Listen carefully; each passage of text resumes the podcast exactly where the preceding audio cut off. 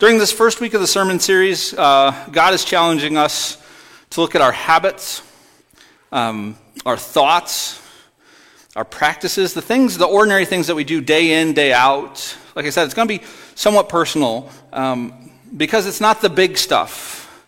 This is not a big, um, you know, once in a lifetime type of decision that I'm asking you to look at. This is the everyday type of things that we do, the way that we structure our lives, the way we relate to our routines and our possessions.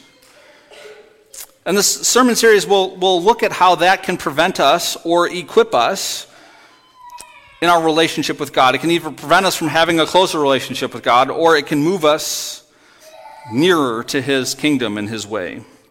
So, all that said, let's turn together to Leviticus chapter 19. It'll be on the screen. It's just two verses this week. And if you think two verses means short sermon, we'll see. Um, Leviticus 19, 9, and 10. Leviticus is early, early on in the Old Testament. Uh, we don't often read it or study it. It uh, has to do with God's instruction to his people um, very early on in the formation of Israel. Um, there's a lot of rules, a lot of uh, stuff that doesn't necessarily feel like it applies to us today. Like this is where you find out you're not supposed to wear two types of fabric together.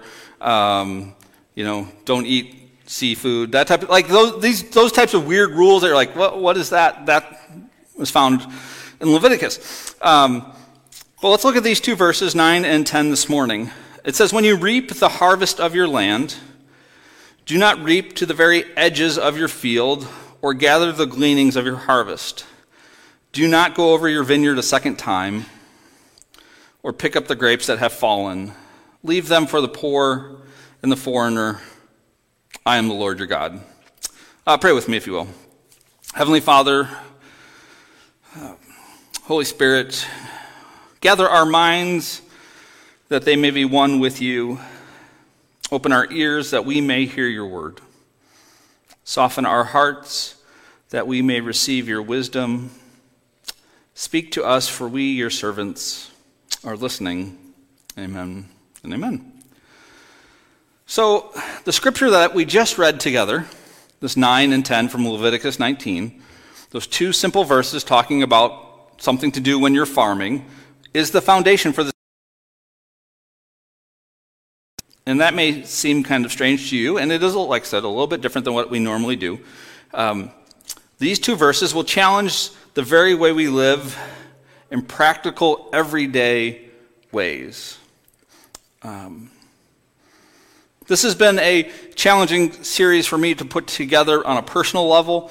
Um, as you know, someone who's a pastor, a husband, a dad, um, who's involved with other things, to think in these terms, this, this series really challenges me, and that's why I can confidently say I think it will challenge each and every one of us. It's as simple as a farmer working in his field saying, What do I do with the edges of my field? What do I do with the things that fall off the cart or don't get picked over the first time? There's some extra grapes on the vine we missed when we went through. Uh, it's as simple as a farmer working in the field, and yet in these simple daily real practices, these real places, the kingdom of God can be revealed the kingdom of God actually exists and governs and has authority over these very simple practices. And through this study over the next few weeks, we'll see that the kingdom of God is radically different than the kingdom of the world. Not in, not like I said, big showy ways, but in the everyday normal routines of life. In these scriptures, God is telling his people that when they harvest their fields, not to harvest everything. They're instructed to leave the corners or in some translation it says the edges of their field unharvested. Also, they're not to gather the gleanings. Again, gleanings um, would be the parts that maybe were missed or were gathered up and fell off the wagon or just got left behind. Um, you're basically leaving some of your harvest un, unharvested. Um, one could imagine that the method of harvesting, working in the fields back then, was probably not the most effective way. Like if you think about modern farming, um, it's a pretty efficient process. They don't have a whole lot of waste. You get all your crop, you gather it all in. Um, so you think about ancient farming or harvesting or picking grapes, it's probably not as effective as what we have today. And here's a command from God some 3,000 years ago to people saying, let's make it even less effective. When you harvest your field, leave part of it unharvested. When you pick grapes off the vine, leave some on the vine. If some of the harvest falls to the ground, leave it. Landowners were specifically instructed to leave behind unharvested grain and unpicked fruit, and the scriptures say to do it, leave that there for the needy person or the stranger in their midst. Needy and stranger can be translated several different ways. These are kind of categories of people in the ancient world. Um, it can be translated as the poor, the foreigner, the alien. Um, in this ancient civilization, go again, rewind 3,000 years, there wasn't a grocery store, right? You couldn't just go down and swipe your debit card and get your groceries for the week. Um, there also wasn't a staffing agency, there wasn't a community college, there wasn't a, a trade school, um, there was no college uh, to get a degree or to get training in a career that you wanted to do. It just, the world wasn't structured that way. So it wasn't like, oh, I'm going to go get trained to do a job, and then I go do the job, and then somebody pays me to do the job, and then I can go to the store and get what I need. That didn't exist back then.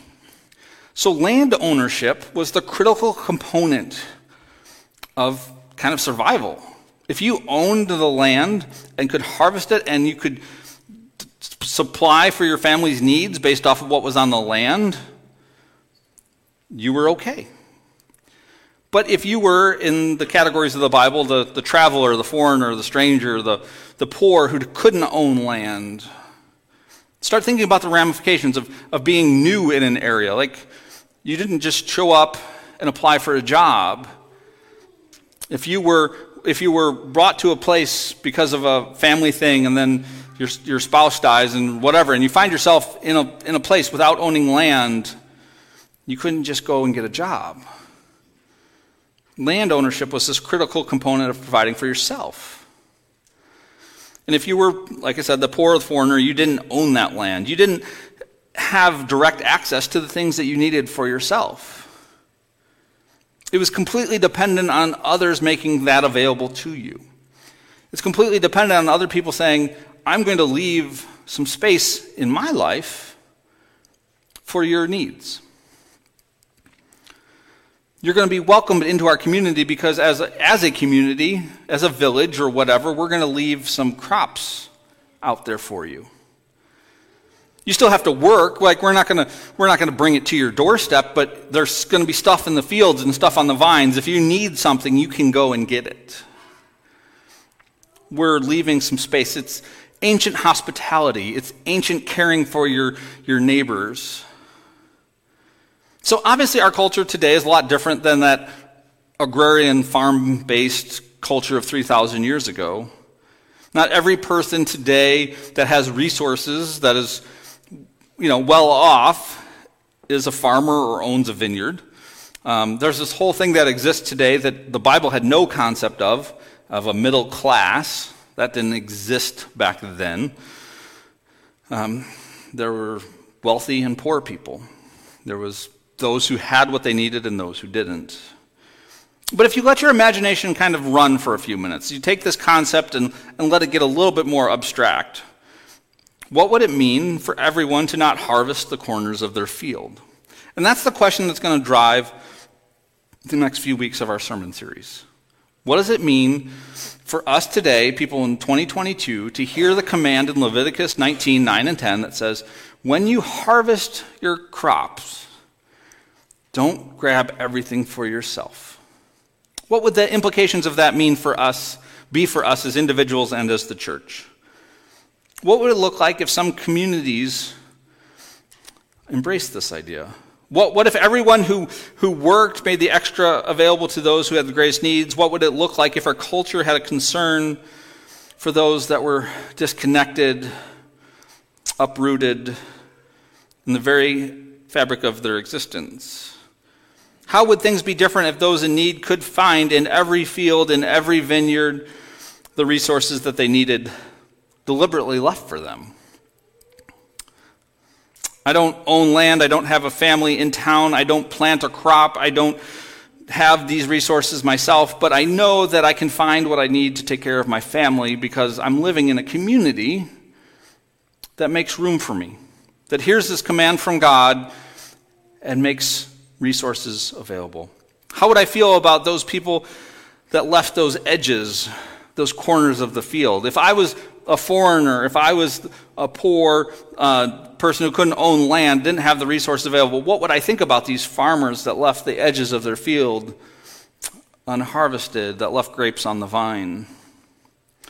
In these two verses about harvesting a crop, we get a great glimpse of what the kingdom of God is really like.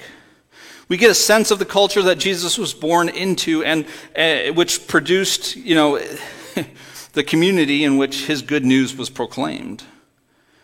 So, as an idealist, which I am, I, I love to look at situations and say, oh, in a perfect world, this is how things would, would be. And so, as an idealist, I love these two verses, this 9 and 10 in Leviticus 19. I love it. Like, have you harvest your field, just leave a little bit for other people. What a great world to live in. How awesome would that be to know that we lived in a world where they had space for those who had great needs? Um, as an idealist, I love that. But as, as a pragmatist, maybe as a, somebody who's been uh, trained up in logistics management where efficiency was everything, um, when I was learning how to be a manager, how to be a supervisor, our employees kept productivity reports. They had to keep track of every minute of their day. Like I knew how long my employees were in the bathroom. So efficiency was the thing that drove the world that I learned how to lead in. And so, as much as an idealist as I am, and I love these, these commands of making space for others making resources available for others, I'm also driven by this desire for efficiency, effectiveness. Right? If I was a farmer back then and I planted an acre worth of crop, in my mind, I should get an acre's worth of crop back in return. And I'm counting on that. Right? That's part of my budget. Right? If I have a vineyard that has 50 vines of grapes, then I'm banking on 50 vines of grapes showing up for me to access. Those are my grapes, after all. If I make $500 a week right now, I'm probably counting on those $500 a week to come in. Right? So, after all, almost every financial decision that I make is based on the question. We've been taught this. I've started off by talking about personal budgeting, um, based on the question of how much can I afford to meet my needs without overextending myself. Like that's personal responsibility. I'm going to go buy a car, or motorcycle, or whatever, a home, a new refrigerator, whatever it is. Like the question of what can I afford without putting myself in a bad spot is the, is the question. Right? And our needs, the way we talk about our needs is such an interesting thing, right? Like, I need a car, but I need a reliable car. Oh, and it probably should be comfortable, right? And it probably should have some of these must haves. I mean, yeah. the car Jessica has now has air conditioned seats. I don't know if I can ever go back to a car without air conditioned seats before. That's super nice when you get in in the summer. It blows out. Like, I remember the first car we had that had a heated steering wheel. That was, I turned it on in the summer. I just like my hands to be warm. So, like, that went from something that was like a luxury item to, well, I probably should have that. I mean, that's a really nice thing. What is my actual need, though? Can I afford a $500 car payment? You know, some of them 600 700 Like, it's getting crazy, the cost of vehicles these days. Or should I get the $200 payment? Or should I buy the the beater that needs some work using the $1,000 I have in savings? Can I afford a $1,500 a month mortgage and get the house that I really want in the place where I really want to live, or the $600 or $700 a month house that is a little bit of a fixer upper or isn't necessarily everything I'm looking for? Can I afford this family vacation to Disney World, or are we going to visit family this weekend, right? Like, can I get my kids Nikes for school? Or are we getting the Walmart brand? Are we eating Honey Nut Cheerios this week? Or is it the Toasty O's, right? Our entire culture is based upon the different foundation than what God was calling his people to back in Leviticus. Our culture is driven by how much can I get for myself? What is the best I can do? We live lives that challenge us to find the edge of our fields and go right up to it. To live right on that, that edge, to harvest every grape off the vine. We're challenged to find the edge of our financial security and go right up to that edge. To live in such a way that every grape, every grain of the field is accounted for. Years ago, when I bought my, my blue car, the Lancer, I had done my, my homework and said, I have a budget of $225 a month that I want to be able to spend on this car. And so I went into the dealership and I sat down and I worked on the, you know, our trade in and all that stuff. And the guy came back to me and said, if you buy this particular extended warranty, your monthly payment will be $218.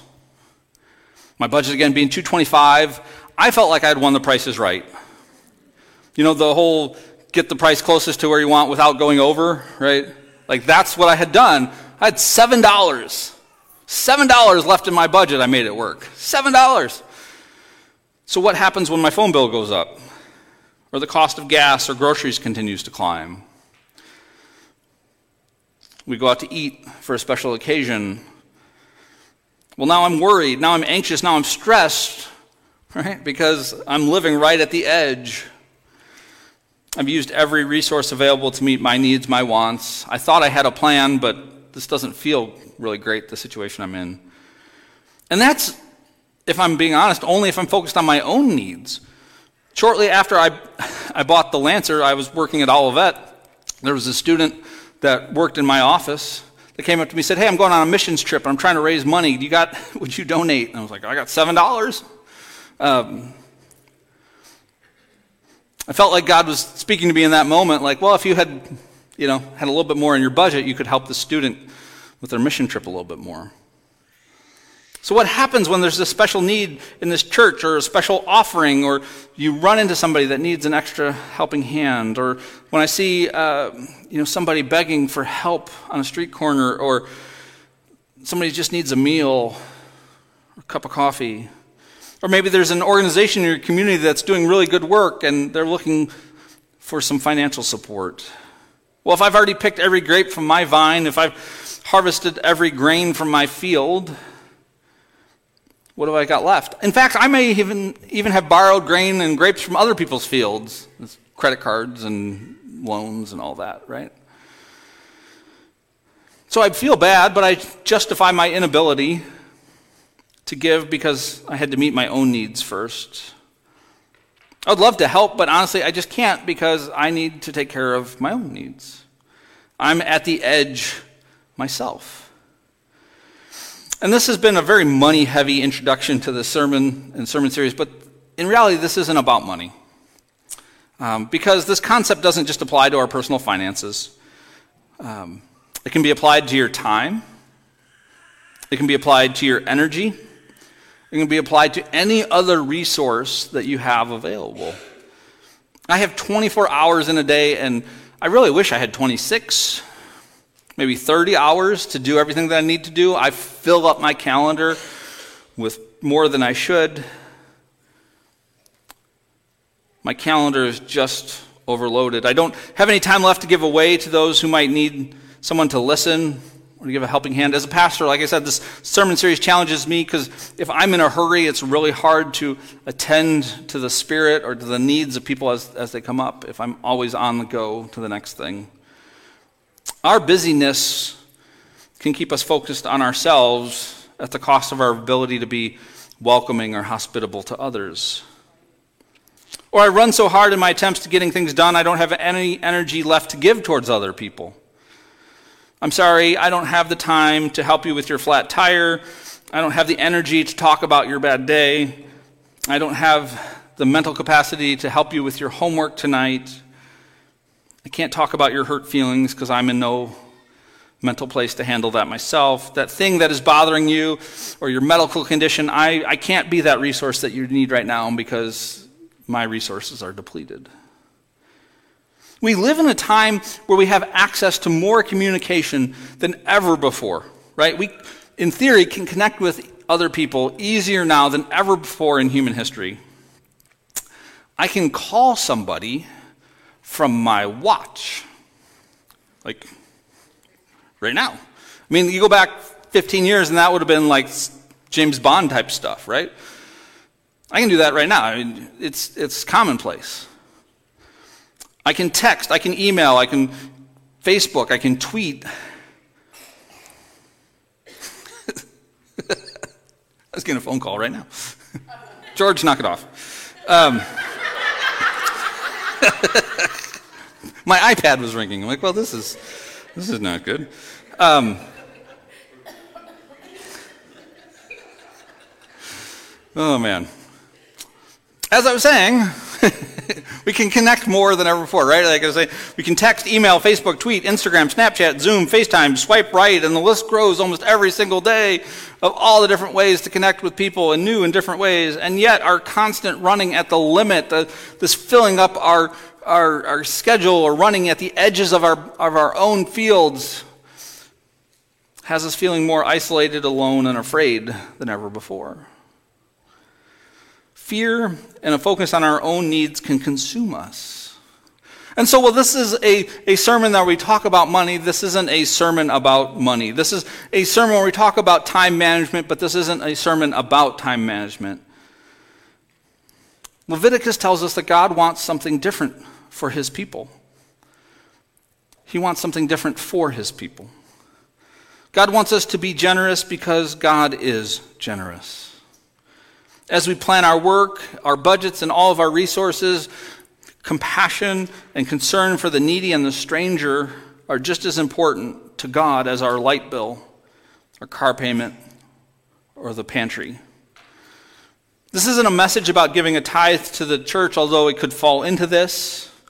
This isn't a message about uh, giving a donation to His Hand Food Pantry, although it would be a proper response if you did.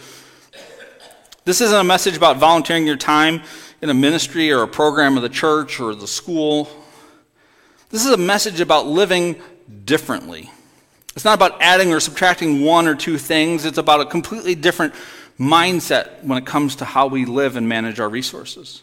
This is a message about resisting the temptation to focus on ourselves and forgetting about our neighbors and our community.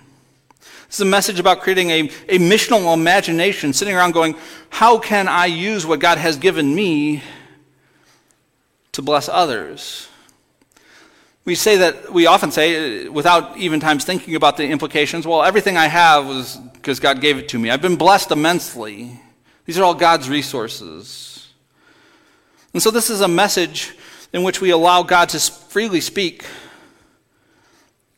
about how we can be generous about how we can structure our lives, that we can approach the resources in our lives to help others meet their needs, how to be present with people, how to cut out distraction and busyness and hurry out of our lives.